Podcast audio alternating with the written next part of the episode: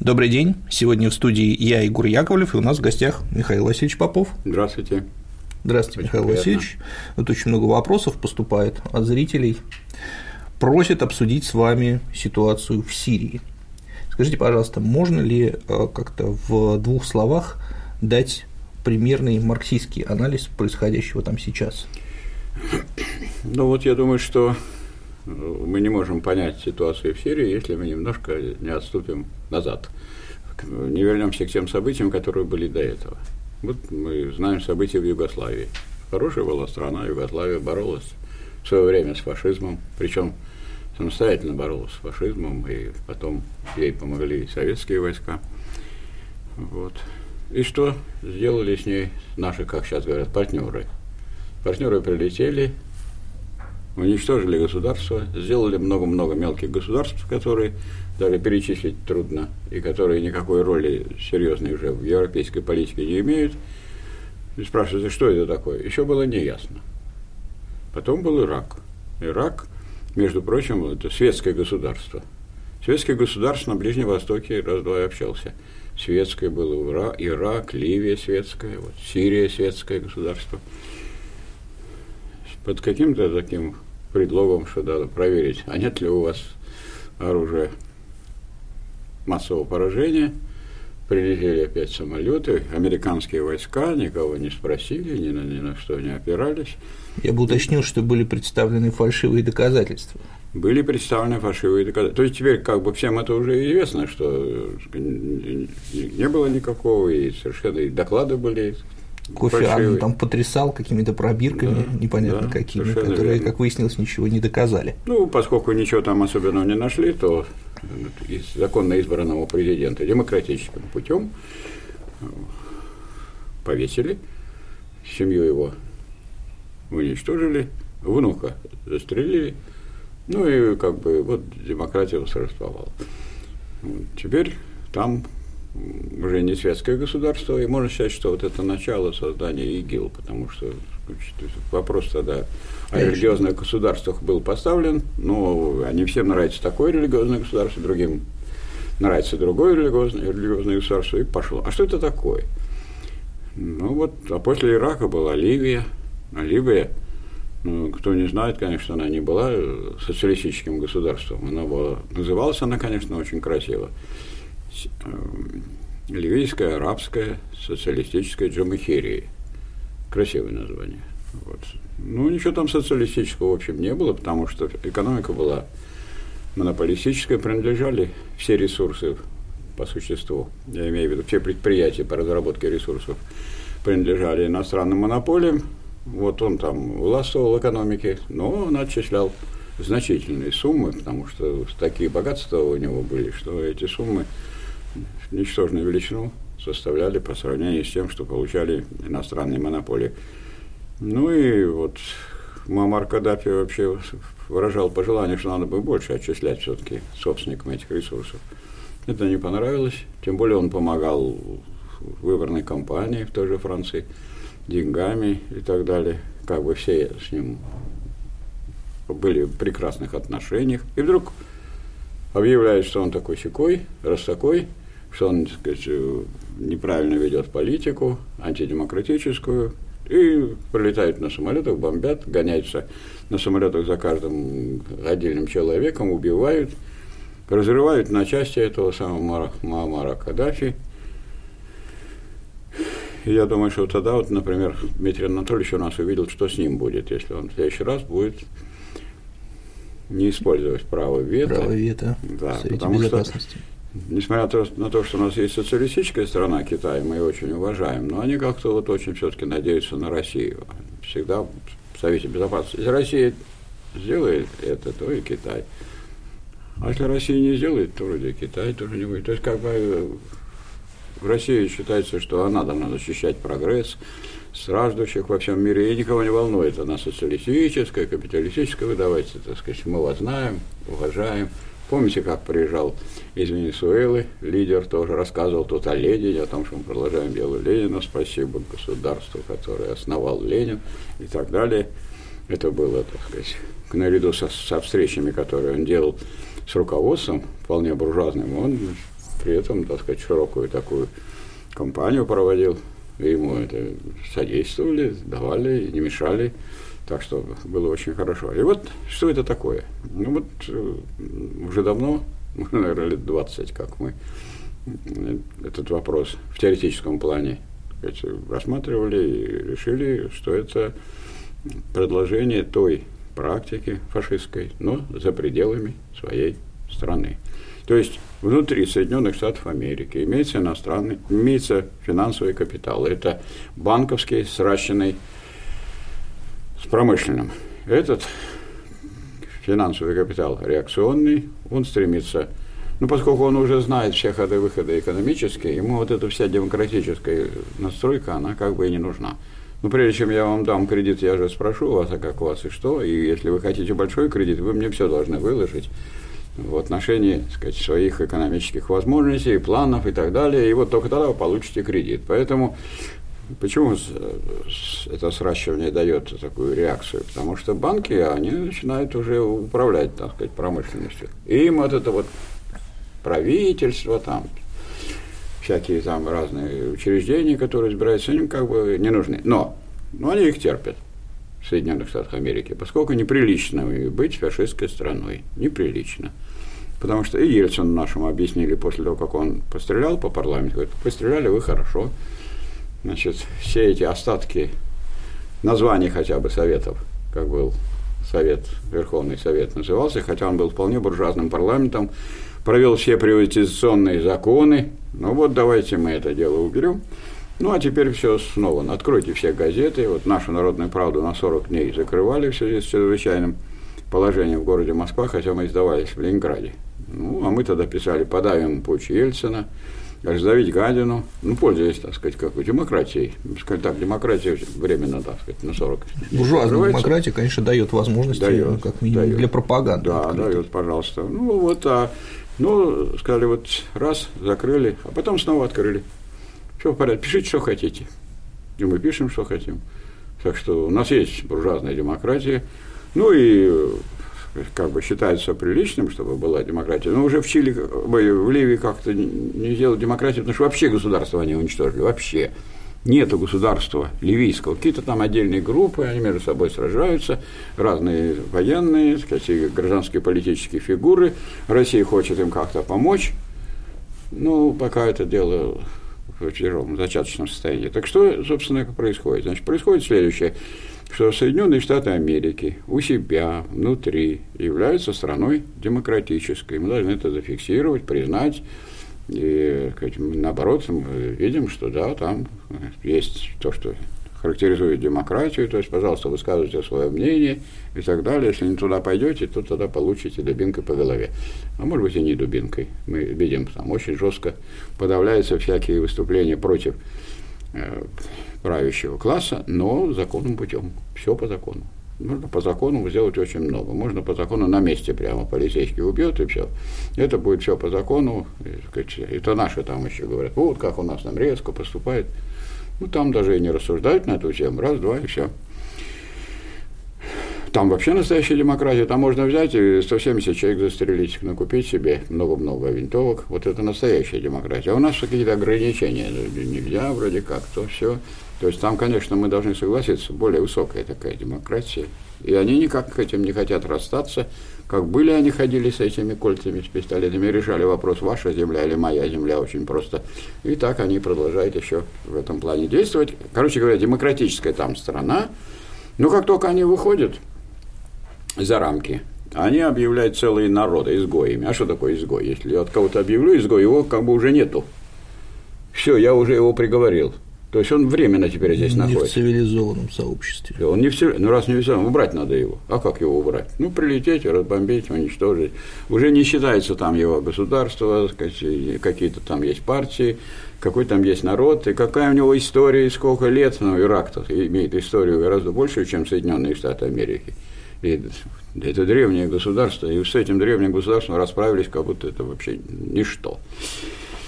То есть, что мы видим? Мы видим, что по отношению к политике, современной политике Соединенных Штатов Америки, которая покончила по существу вот с тем, что было в прежнем империализме, что есть разные кучки государств, которые между собой дерутся, как разделить мир, а никто уже не дерется.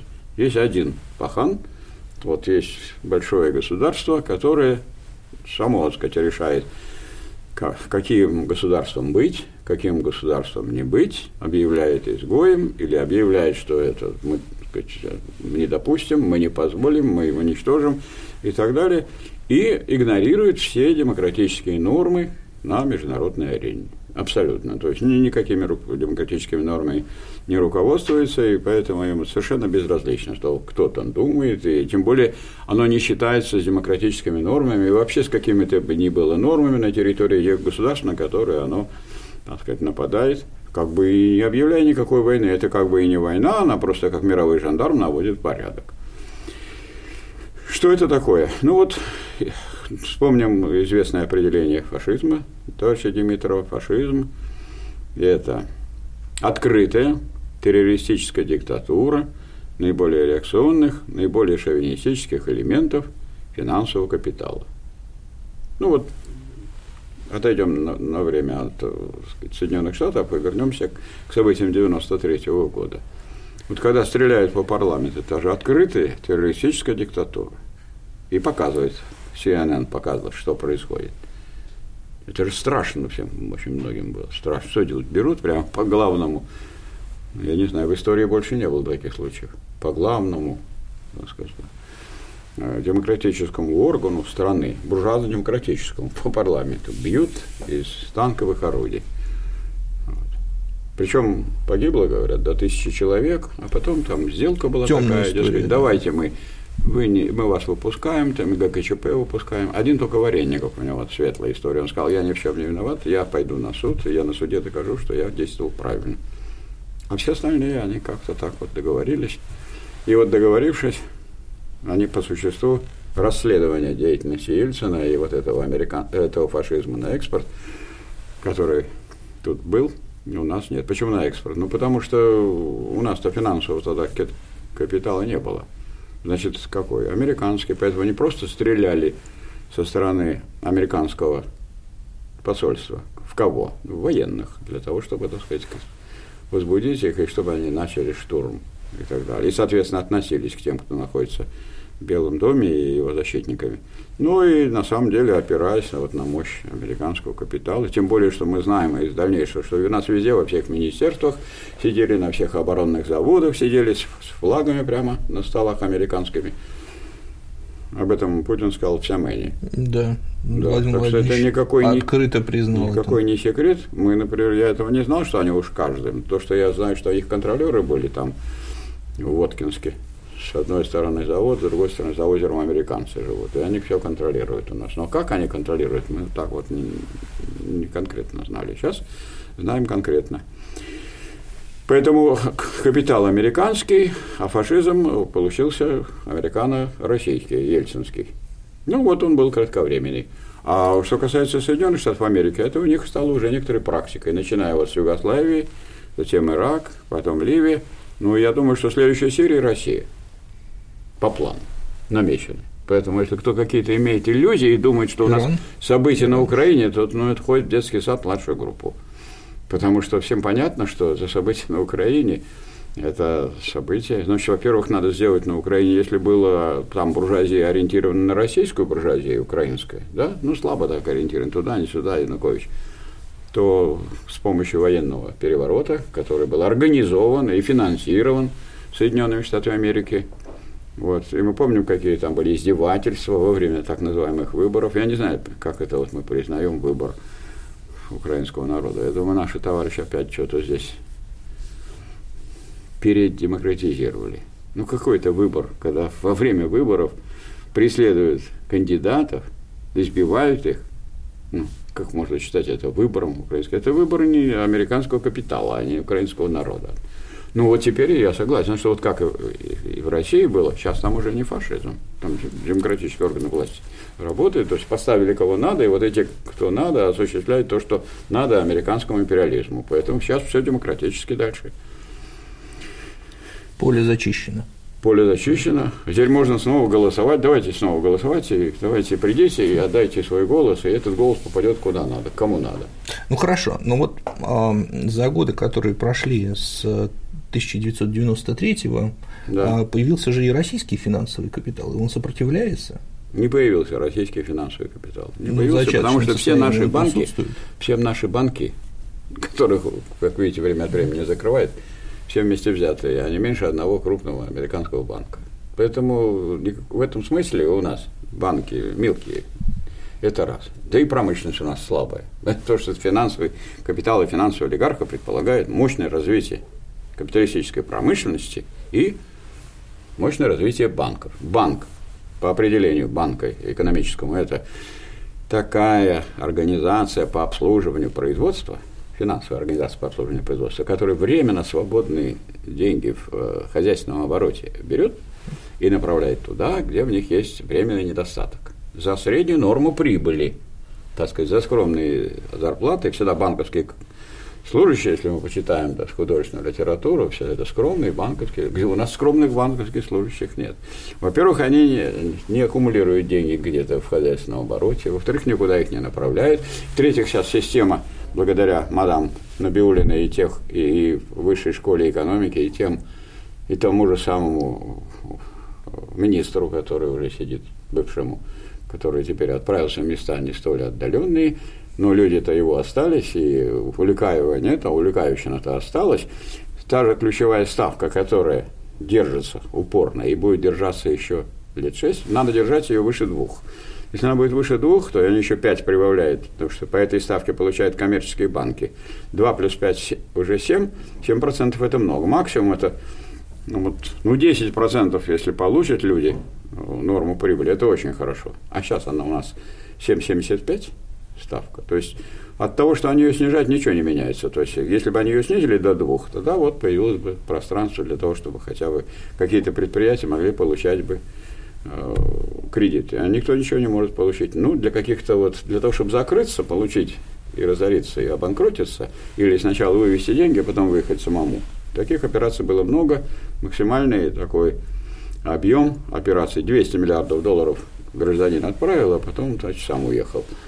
Что такое банк? Вот они, так сказать, где-то наворовали, набрали, может, кого убили, зарезали, собрали. И после этого, так сказать, банк – лучший способ собирать деньги. Я, да, я собираю, мне нужно тридцать миллионов, чтобы открыть банк, примерно. А набрать я могу тридцать миллиардов, и сто миллиардов. А потом эти, с этими миллиардами, которые не мои, да, уезжаю в другую страну. Вот что мы наблюдаем. И поэтому даже вот...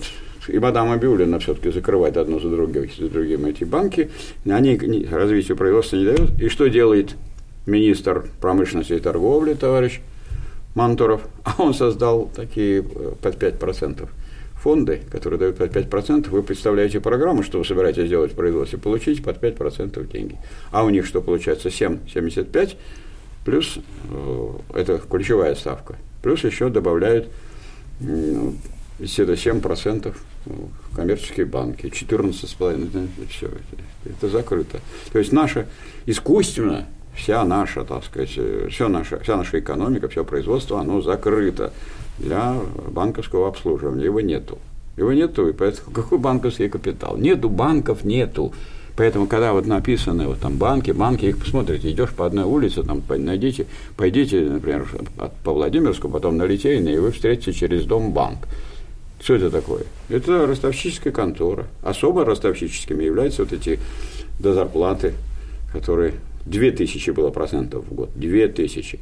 Сейчас урегулировано Центробанком двести только процентов в год. То есть мы вам поможем. Да кто кому помогает?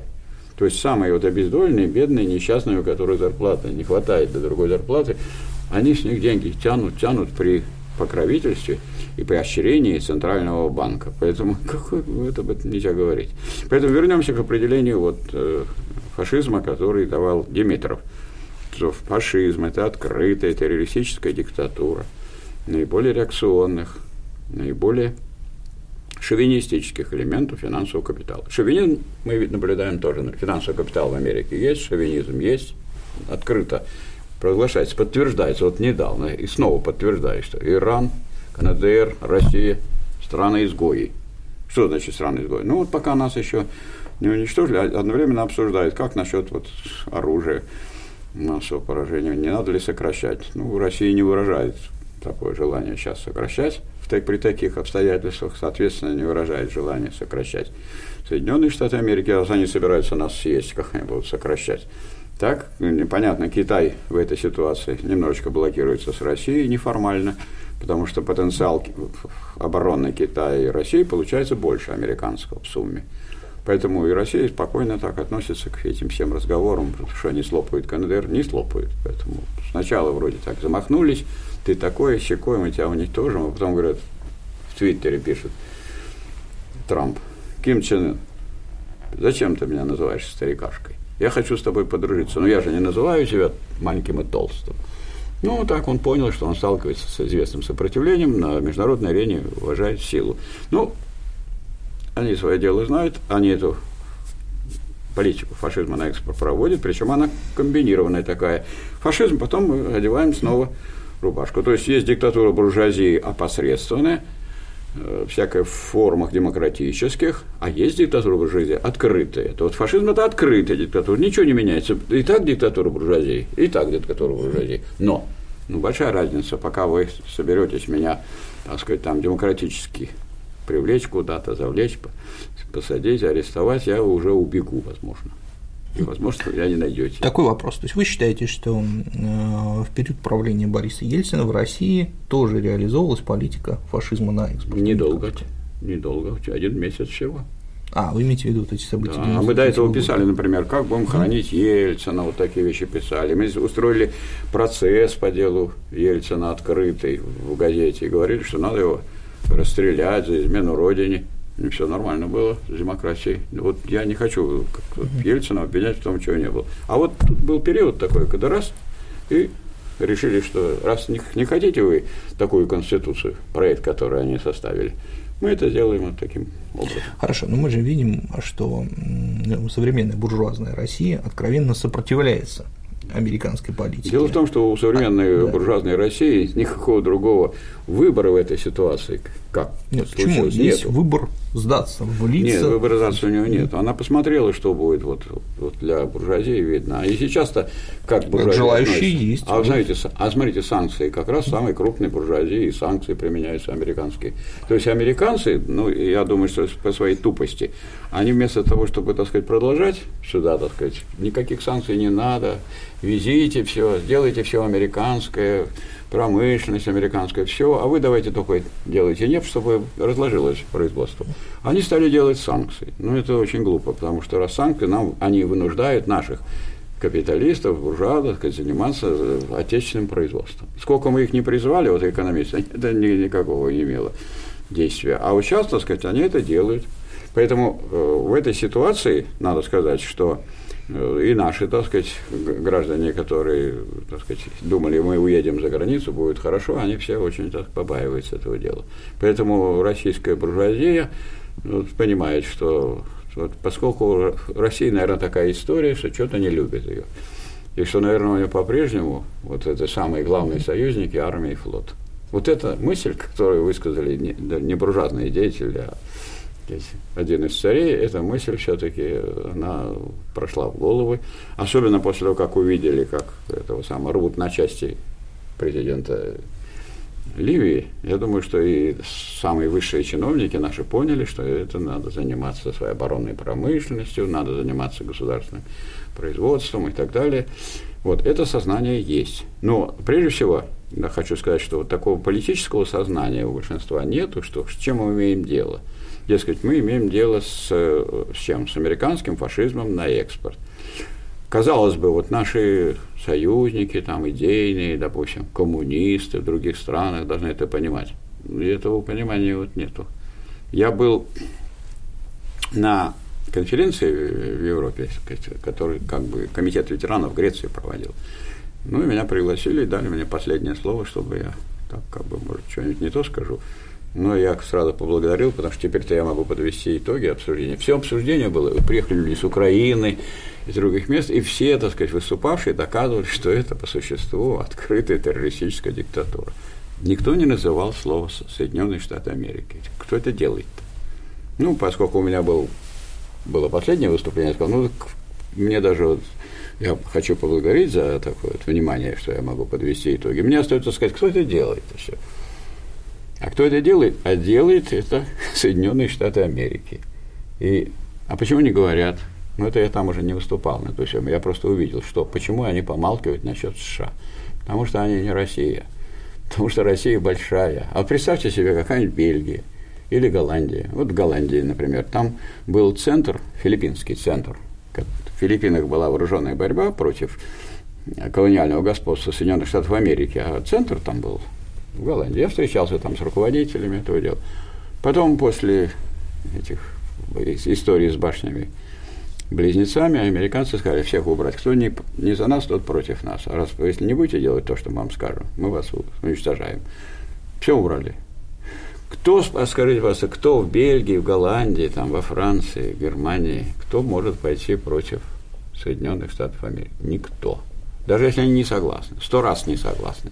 Они понимают, кто у нас сейчас жандарм, кто хозяин в, в империалистическом мире. Хозяином является в данном случае Соединенные Штаты Америки.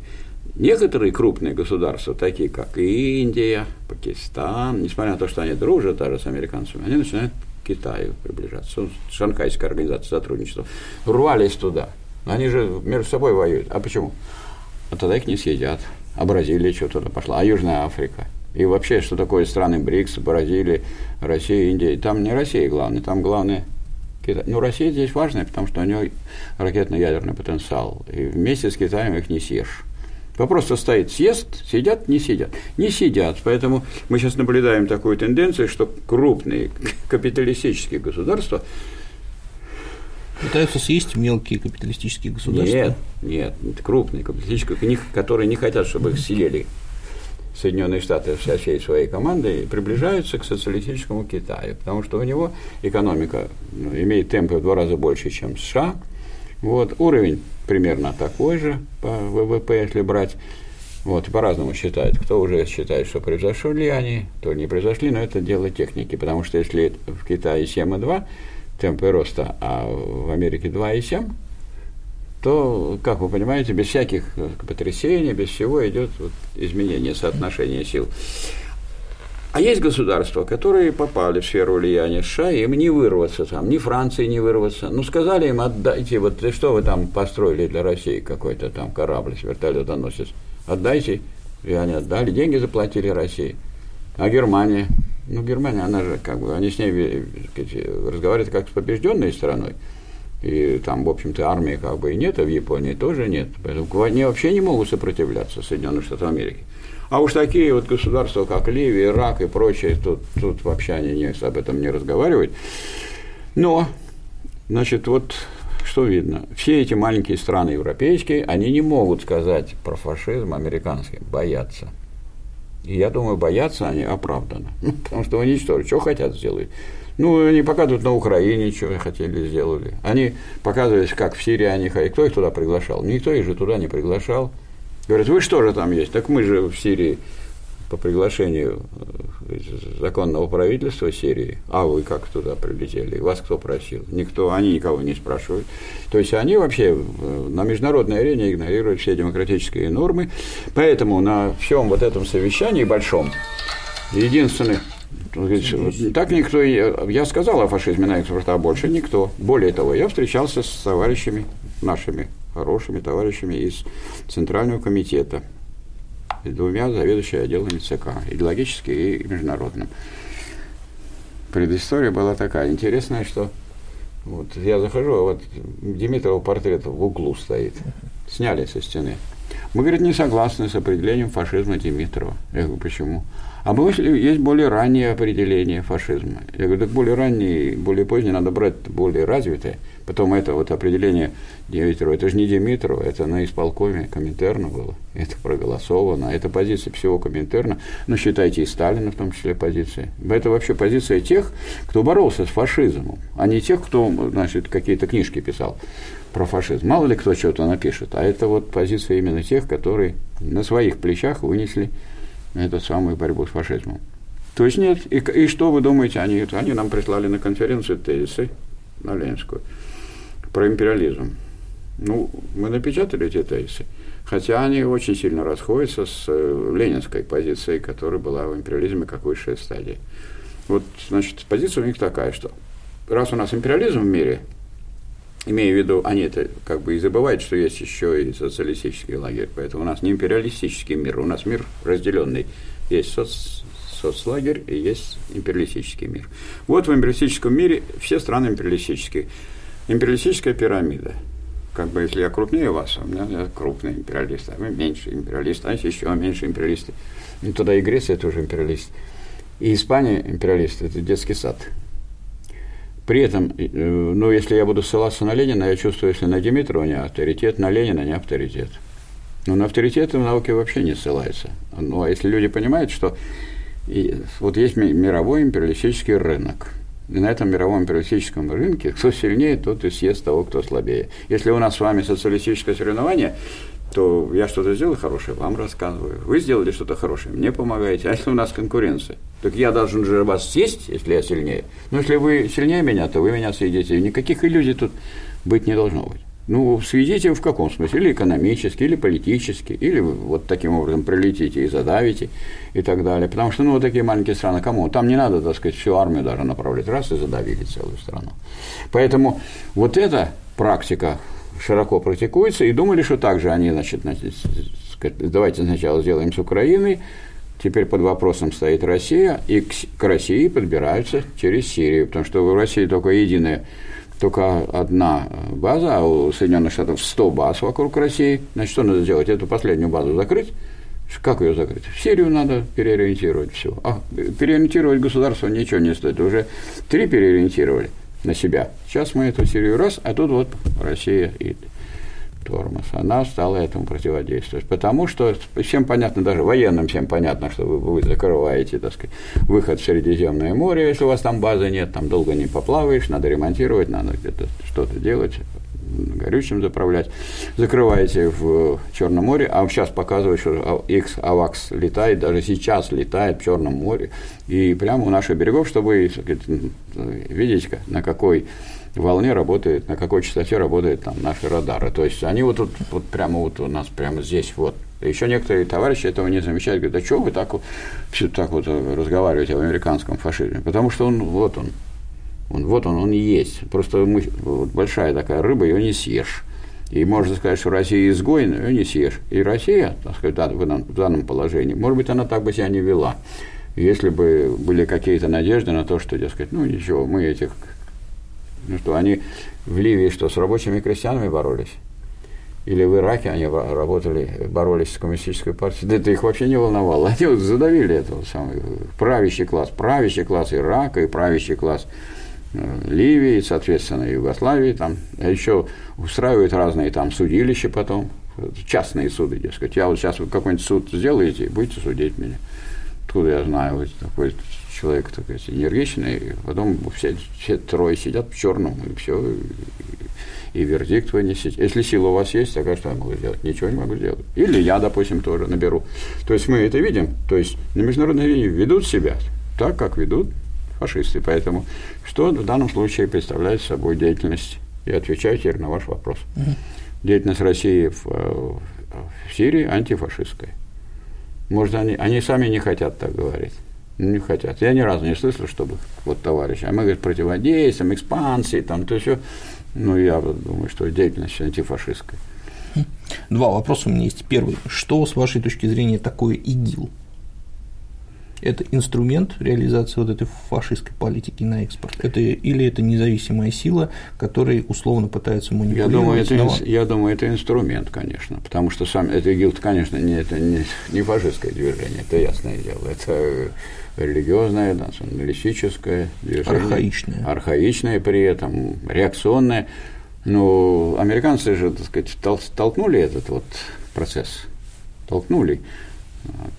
Тем более, что мы знаем, что они и в свое время поддерживали и другие реакционные течения вначале делали. Поэтому, ну, я думаю, если смотреть на интересы, если бы это ИГИЛ уничтожило бы сирийское правительство, а сирийское правительство что оно? Какое? Оно же буржуазное. буржуазное. Нет, оно буржуазное, но оно не мусульманское, поэтому это вот для ИГИЛ это то, что надо забирать. А для США они всегда будут спокойно руководить этими. Да и сейчас мы знаем такие факты, когда рядом с американской базой на сирийской земле, так сказать, прекрасно существуют целые отряды, так сказать, ИГИЛ. Поэтому особого энтузиазма там в борьбе с ИГИЛ мы не наблюдаем. Вот, и видим, что США там, как всегда, решает свои проблемы и свои интересы. То есть, если с помощью ИГИЛ можно сделать так, чтобы и Сирии не было, и лучше бы не тратить сил, так сказать, не тратить американских бойцов, то это вот то, что любят делать американцы. Мы будем летать на самолетах, а вы там воюете. А потом мы заберем результаты этого всей вашей деятельности и будем владеть. А можно ли сказать, что это яркий пример того, что крупному финансовому капиталу американскому выгодно поддерживать на периферийных территориях архаичные режимы, конечно, с помощью которых будет конечно осуществляться управление? Конечно. Сами они не архаичные, но они поддерживают для того, чтобы решать свои задачи. Так лучше я свои задачи буду через кого-то решать, чем... Мы будем... То есть речь да, идет о сдерживании развития буржуазной демократии да, на периферии да, для более э, да, для, точного управления. Для осуществления империалистического господства. Строго, если говорить. Господство империалистическое будет? Будет.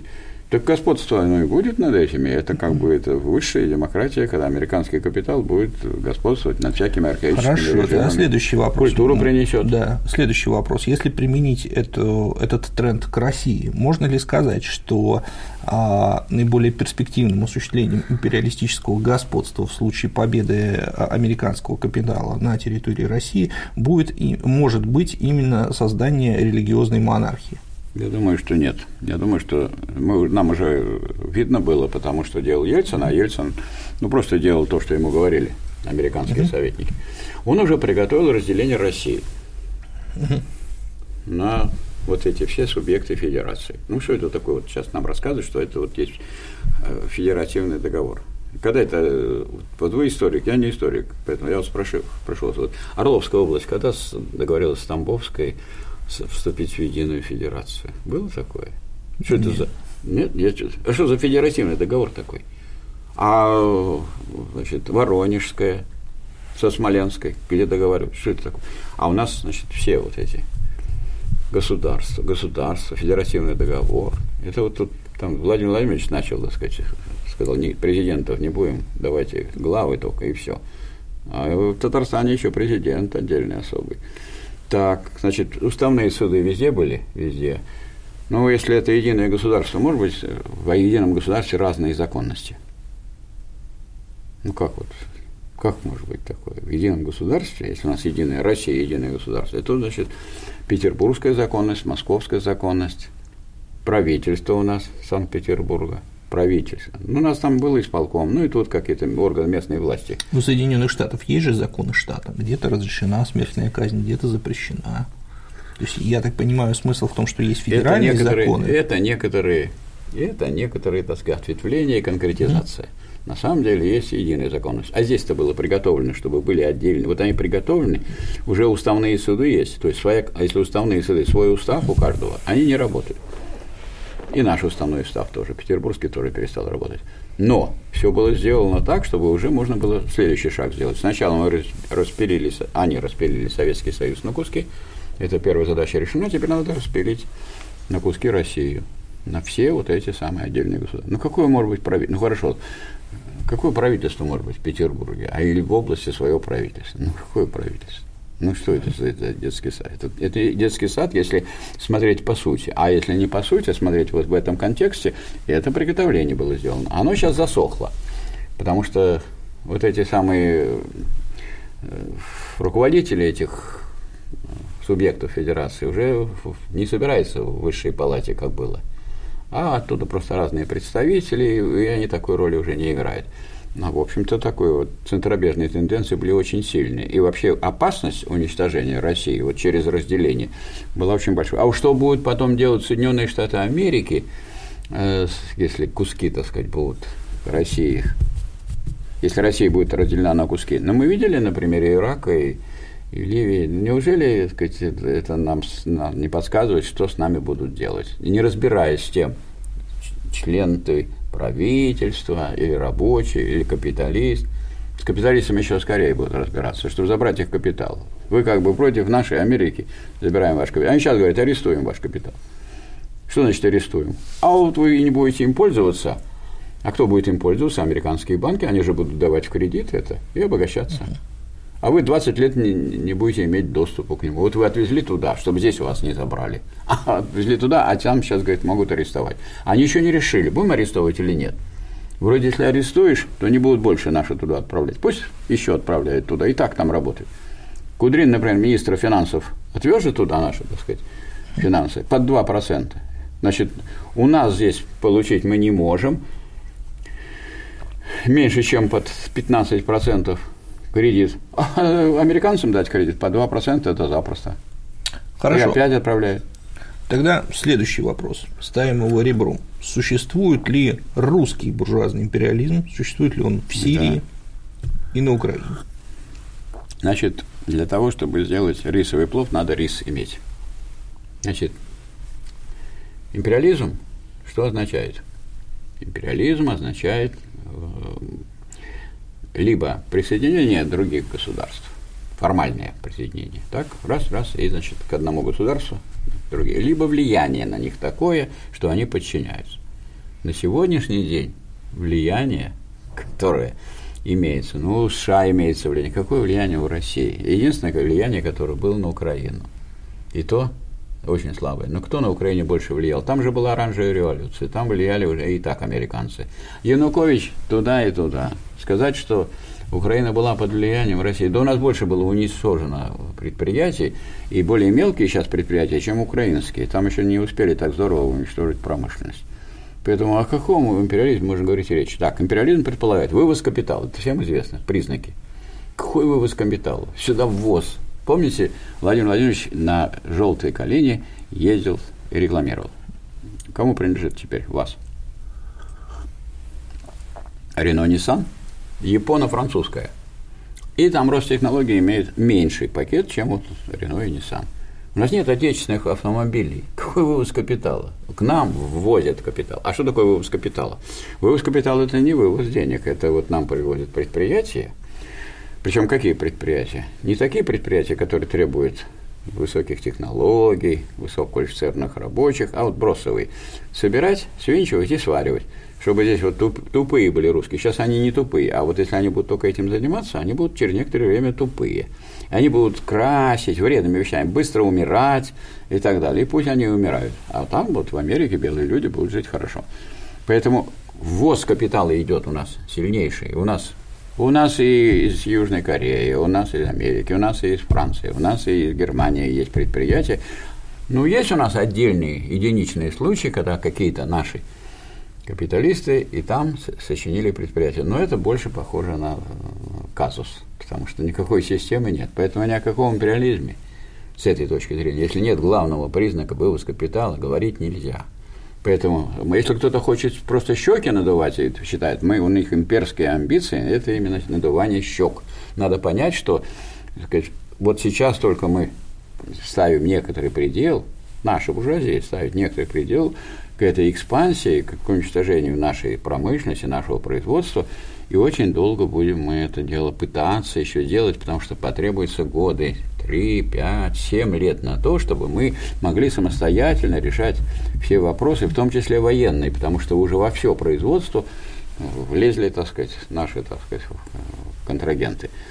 А это значит, мы самостоятельно не в состоянии это производить, это, или в малом количестве. У нас вообще все есть в России из-за того, что она большая. Вот великая страна, она великая, прежде всего, большая, великая. А из-за того, что она большая, у нас все есть. И, и приборостроение у нас есть, и, так сказать, необходимые машины, и космос. Ну, сейчас только что спустили наших космонавтов и американских. Они же сейчас не возят, у них нету средств доставки на Международную космическую станцию. А мы им продаем двигатели эр дэ сто восемьдесят.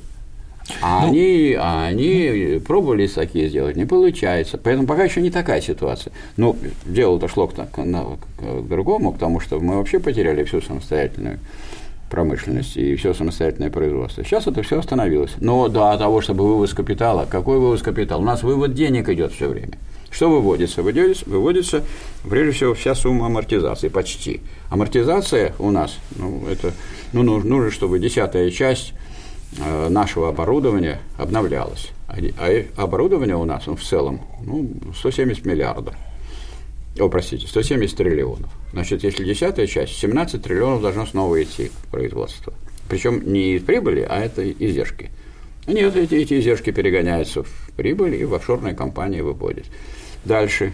Э, накоплять нужно. Вот капиталисты, вы говорите, капитали... какие они капиталисты? У нас капиталисты вшивые. Почему? Потому что они не делают то, что делают капиталисты. Какие они империалисты? Они не делают даже то, что делают элементарные капиталисты. Он должен накопить. То есть вы получили прибыль, часть верните в производство на его расширение. И у вас будет повышение темпов роста. Вы же видите, что темпов роста нет. Почему? Не обновляют и не накопляют. А что делают? Туда отвозят, в офшоры. А туда, говорит, давайте всем жуликам и э, тем, которые наворовали и награбили туда, пусть они сюда возвращаются с деньгами. Давайте им сделаем амнистию. Вот амнистия выйдет. Ну, хорошо, амнистию вы сделали, допустимо такое. Но вы будете заниматься, как класс капиталистический, вы будете заниматься внесением в производство, то есть части прибыли, ну, восемьдесят процентов там государство, государство у нас, семьдесят процентов государственное предприятие не вносит. Хорошо, а эти частные, ну, шестьдесят процентов, ну, пятьдесят процентов, ну, тридцать процентов. Вы слышали, что вот накоплялось у нас и расширялись предприятия? Вот то, что они закрываются, вы, конечно, знаете, а вот а где вот они расширяются, увеличиваются, этого нет. Темпы какие? Темпы роста отсутствуют, поэтому начинают закрываться духовные всякие вещи. Вот Академия наук в таком плачевном состоянии у него отнимает, и отняли институты, и пытаются сейчас опять приспособить хоть как-нибудь. Теперь только что наше доблестное Министерство образования и науки доложило, за три года уничтожили половину вузов. Какой, какой империалистической стране можно говорить? Половину вузов уничтожили. А уж я не говорю о том, что вместо подготовки специалистов пять лет, четыре, дескать, обойдетесь четырьмя, а двадцать процентов, соответственно, преподавателей не нужны, их всех выгоняют. Что, что происходит? Медицина, пожалуйста, коммерсант газета, наших капиталистов пишет, при такой реформе нам не жить. А что за реформа? А на семь процентов сократили затраты на здравоохранение с две тысячи тринадцатого года. Вот. двадцать тысяч уволили врачей. Закрываются сплошь и рядом всякие небольшие больнички, там, медицинские пункты. И вам, если вы живете не в Ленинграде, не в Москве, а где-нибудь там вот в сельской местности, вам десятки километров, а то и сотни надо проехать, чтобы попасть просто к врачу. А, а фельдшерских пунктов давно уже нет. И, на, и все это разгромлено. Вот Семина я посмотрел фильм. Но он там показывает, что происходит. Это что, это империалистическая страна. Люди, которые об этом говорят, ну просто, я не знаю, но ну, есть просто люди непонимающие, неграмотные. Это вы хоть вы вообще смотрите, что происходит в России? Это оторваны вообще от действительности. Они где-то умозрительно придумывают. А раз у нас есть капитализм, то у нас, значит, есть империализм. Да у нас во всей Африке капитализм. И на огненной земле капитализм. И всех их грабят. И, и грабят сейчас Россию. И вовсю грабит. Потому что мы стали сырьевым придатком во многом. Потому что а, мы же могли бы из этой нефти все сделать, а потом бензин туда отправлять. Из газа все сделать, а потом туда отправлять. А мы что делаем? А мы сырое туда отправляем, а они потом... Как живет Япония? У нее ничего нету. Ни нефти, ни газа, ни угля. Они все покупают, и они живут прекрасно в том смысле, в смысле развития экономики, потому что они занимаются обрабатывающим производством. А у нас обрабатывающее производство в загоне. Вон Светлана, приборостроительное предприятие. Темпы роста были в советское время двенадцать процентов прирост производительности труда. сорок тысяч человек. три с половиной тысячи разделились на мелкие такие части на территории. Там уже какие-то арендаторы всякие разные. Что-то делают. Есть отдельно Светлана машиностроение, Светлана такая, Светлана сякая, Светлана эдакая и так далее. Также и Кировский завод. Что значит Петербургский тракторный завод? Это кусок просто. Этого Кировского завода. Вырвали кусок, он кусок отдельно существует. А что такое? Был завод «Петросталь», кусок Кировского завода. А теперь это вот как бы отдельное предприятие, оно, так сказать, загублено, хотя оно на экспорт, на экспорт отправляло сталь в Соединенные Штаты Америки. А все. Поэтому ну, вы посмотрите, что происходит в нашей экономике, и вы, эта мысль такая, ну, такая гипотетическая такая, может мысль посетить, а не империалисты ли мы? Нет, не империалисты мы. То есть вы не считаете, что война в Сирии – это война Газпрома за свои интересы? Ну, я думаю, если у «Газпрома» есть свои интересы, то почему интересно «Газпрому» не осуществлено? У нас «Газпром» – государственное предприятие, у нас есть класс капиталистов, у него есть свои интересы. Я думаю, что в интересах класса капиталистов защищаться сейчас от американского империализма, потому что… И он не потому он против фашизма, что он антифашист, а он антифашист, потому что он защищает свои интересы. И, ну, я думаю, что там идейные соображения не господствуют. Естественно. Ну, хорошо. А коммунисту-то как в этой ситуации себя вести? А коммунистов надо поддерживать антифашистов в этом вопросе, а в других не надо, потому что и что вы поддерживать собираетесь? Они не повышают заработную плату трудящимся. Это вот скандал, что с первого мая повысят минимальный размер оплаты труда. Почему скандал? Потому что я вот участвовал во всем процессе разработки этого кодекса. У нас был проект Фонда Рабочей Академии. Кодекс был принят в две тысячи первом году, трудовой. В нем было записано, что МРОТ должен стоять, и сейчас записано было, и никогда это оттуда не изымалось, МРОТ должен стоять на уровне, то есть зарплата минимальная на уровне прожиточного минимума.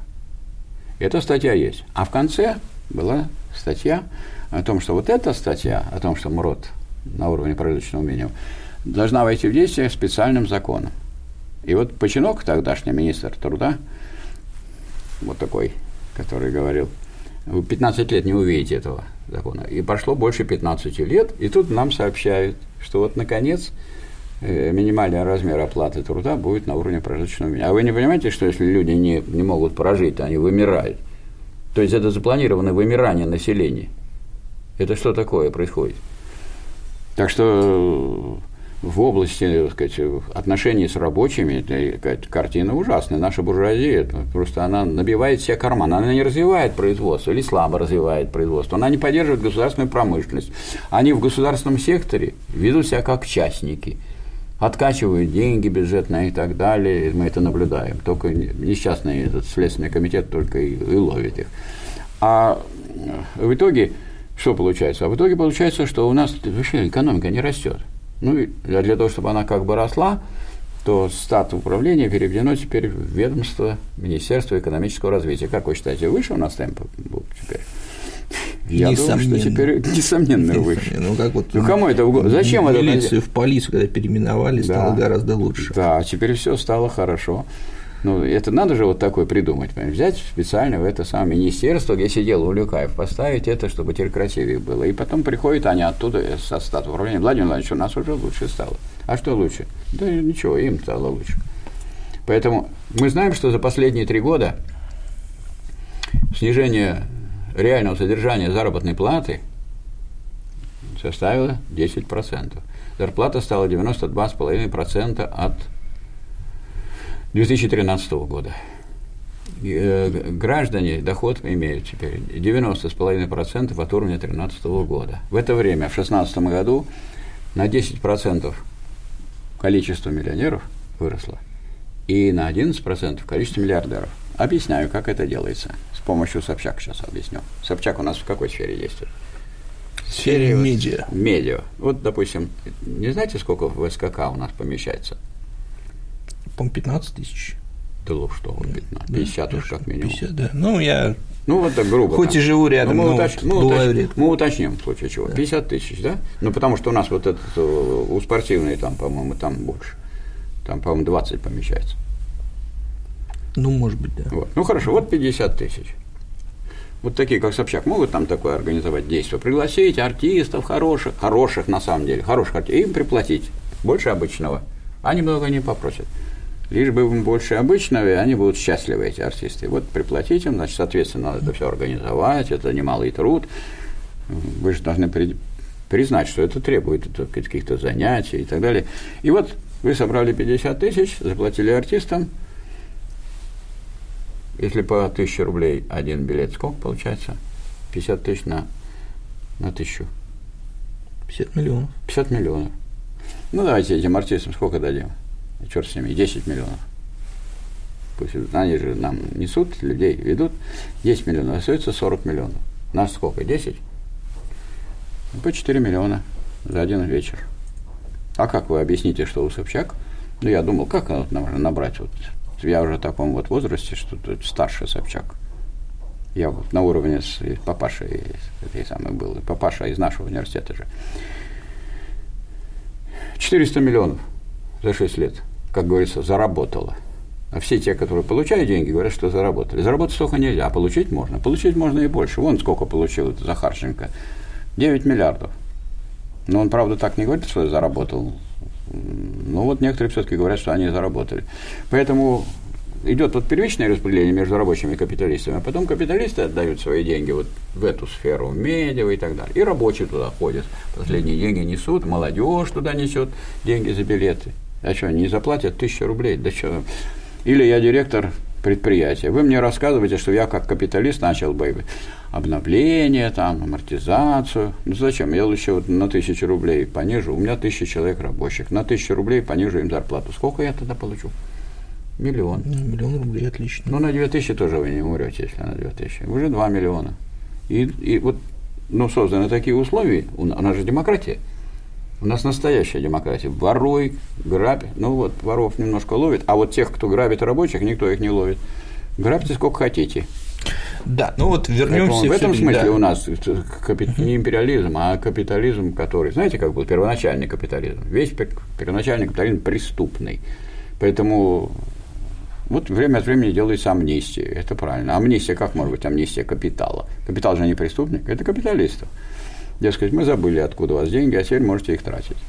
Да, вернемся к Сирии все-таки. Вот да. Вам скажут, что поддерживая капиталистов, антифашистов в вопросе, да. в борьбе с американским фашизмом на экспорт, вы на самом деле поддерживаете крупных российских капиталистов, и тот же «Газпром», и защищаете их капиталы. Значит, я думаю, что товарищи, так сказать, ничего не, не, не выучили из истории Великой Отечественной войны. Вот в Великую Отечественную войну крупные не просто капиталисты, а империалисты, империалистический капитал Соединенных Штатов Америки, империалистический капитал Великобритании, более, можно сказать, мощный, чем германский, но Великобритания не более мощная, американский уже более мощный. Они поддерживали борьбу с фашизмом, вели борьбу с фашизмом и являлись в этот момент антифашистами. И товарищ Сталин взаимодействовал с этими антифашистами. И он, думаете, товарищ Сталин не знал, что это империалистический капитал, что это крупный капитал, что это империалисты? Знал.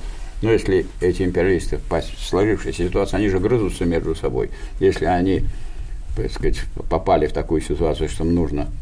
Попали. Мы в некотором смысле и думали, как, чтобы их немножко сюда повернуть, потому что были разные договоры, у них разные комбинации были, с кем, так, с кем заключать союзы. Нет, ну так получилось, что вот у них оказался враг э, Германия. Посмотрите, вот к нам шли же конвои английские, их немцы топили. Я все это очень хорошо знаю, конечно. Ну, они же погибали. Ну, что вы, ну, б- б- вот два государства крупных, империалистических, боролись с фашизмом или нет? Вот скажите честно. Конечно. А вот, товарищи, скажите честно, кто скажет, скажет, что это не так было? И что тогда вы удивляетесь? Ну, вот и наша буржуазия. Мы же не, вы хотите нам начать рассказывать, какая она? Ну, плохая. Мне она не нравится. Но она борется с фашизмом. За это мне нравится, вот что, что мы должны констатировать. Мы вообще будем констатировать факты или нет? А кто еще борется с фашизмом, кроме российской буржуазии?